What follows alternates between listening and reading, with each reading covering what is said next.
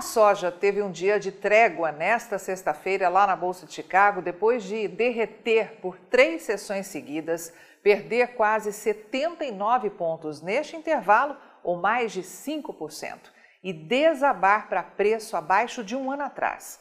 E para nós, aqui da Rural Business, isso é algo completamente fora de propósito, pois não existe um único fundamento capaz de justificar isso, a não ser especulação vontade de ganhar dinheiro.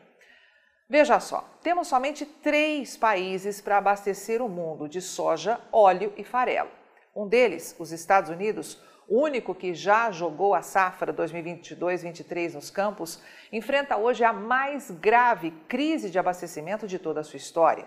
E até esse exato momento permanece olhando para um ponto de interrogação, com sua nova produção completamente indefinida.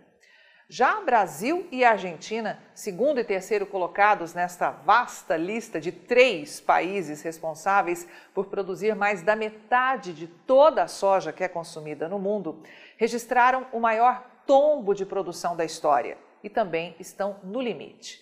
Juntando a soja no bolo, vivem uma das maiores escassez de em oito anos. E se deixarmos só óleo e farelo, jamais vimos nada igual levando em consideração o tamanho deste mercado hoje. Portanto, meu amigo, derrubar os preços para níveis abaixo do ano passado, como fez o capital especulativo lá na Bolsa de Chicago, é de uma incoerência absurda. E por isso seguimos acreditando que este mercado da soja vai pedir bis. Seja muito bem-vindo ao Rural Business, única agência independente, provedora de informações estratégicas para o agronegócio do mundo. Aqui não existe interferência de compradores ou vendedores em nosso conteúdo. Rural Business, o amanhã do agronegócio, hoje.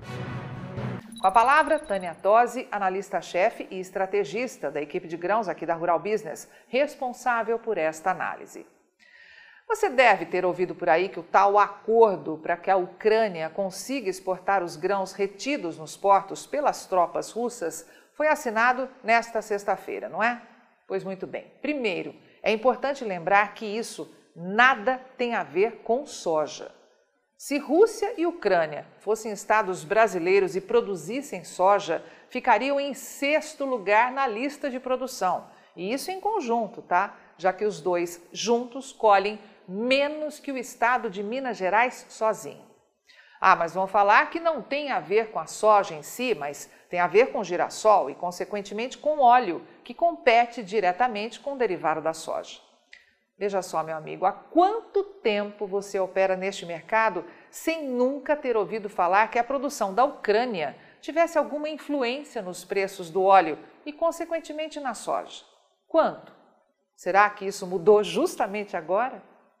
Toda essa baboseira sobre liberação das exportações tem a ver com milho e especialmente com trigo, commodity que derreteu de novo nesta sexta-feira na Bolsa de Chicago, amargando perdas acima de 6% para o mais curto prazo, no momento em que fazíamos esta análise.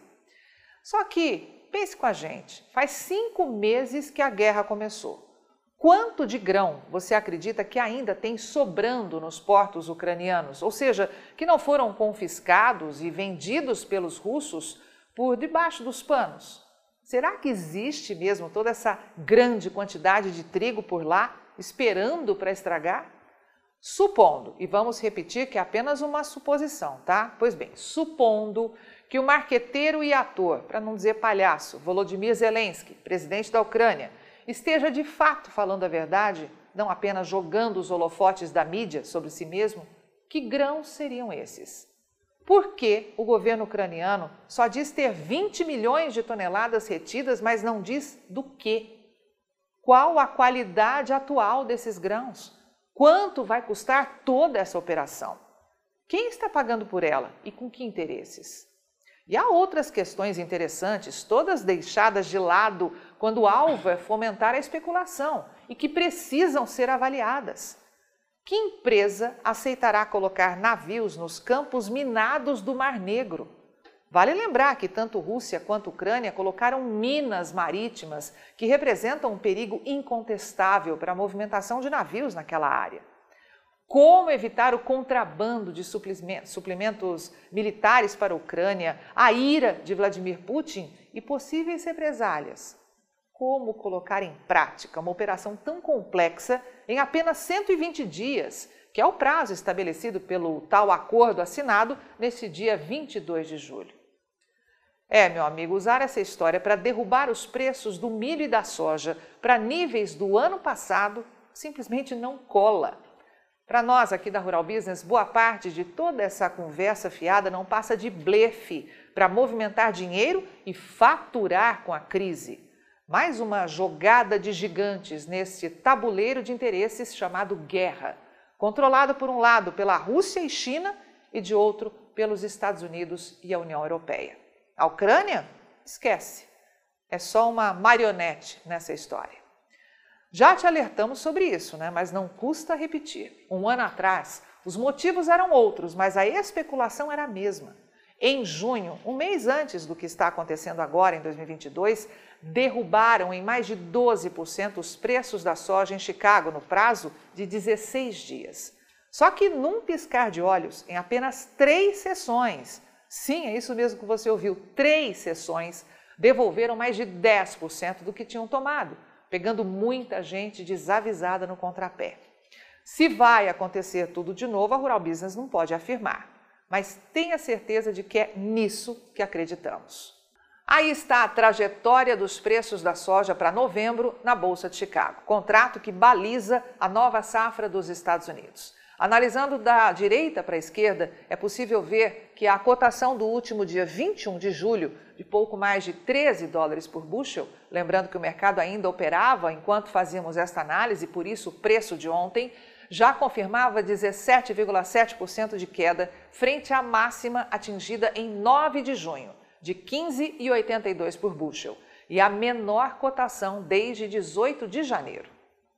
Resumidamente, em menos de cinco meses, entre 18 de janeiro e 9 de junho, promoveram um aumento de quase 7 dólares no valor da saca de soja, que passou de 28,31 para 34 dólares e 88 centes. Tudo com base num fundamento único, tremenda escassez de abastecimento, depois da confirmação de quebra recorde na produção da América do Sul. E nada disso mudou. Só que ainda assim querem encontrar justificativa para tirarem 6 dólares da saca, que ontem foi parar abaixo de 29 dólares. Acha mesmo que vamos cair nessa? Nem a pau, meu amigo, nem a pau. A maior produção de grãos do planeta, que é a dos Estados Unidos, está lá nos campos, completamente indefinida, e isso precisa ser colocado em pauta. A nova safra americana tanto de soja quanto de milho, ainda terá que enfrentar grandes desafios até estar de fato garantida. E é isso que, de forma fundamentalista, vai definir o rumo dos negócios e não a especulação. Mesmo mantendo estabilidade por duas semanas seguidas, os Estados Unidos teriam hoje 64% de áreas de milho em boas e excelentes condições, o que não chega a ser ruim, longe disso. Mas saiba que, segundo a investigação exclusiva aqui da Rural Business, este é um dos piores resultados em 16 anos. Desde 2006, como confirma o gráfico, as lavouras americanas de milho só tiveram resultado pior que o atual por duas vezes. No terrível ano de 2012, quando mais de 100 milhões de toneladas de milho foram esturricadas pela seca e apenas 31% das áreas estavam em boas e excelentes condições nesta data, e em 2019, quando eram 58%. Na soja acontece quase a mesma coisa. Depois de cinco quedas consecutivas, os Estados Unidos teriam hoje 61% de suas áreas cultivadas para a nova safra 2022-23, com qualidade entre boa e excelente. Analisando o mesmo intervalo de 16 anos, vamos encontrar só três resultados piores: de 59% em 2008, de 34% em 2012 e de 54% em 2019, e nada mais além disso. E queremos que guarde bem este ano de 2019 e logo vai entender por quê. Quer ver esta análise de mercado na íntegra? Quer ver o amanhã do mercado da soja hoje? Então assine agora mesmo um dos pacotes de informação da Rural Business a partir de apenas R$ 9,90 por mês. Acesse ruralbusiness.com.br.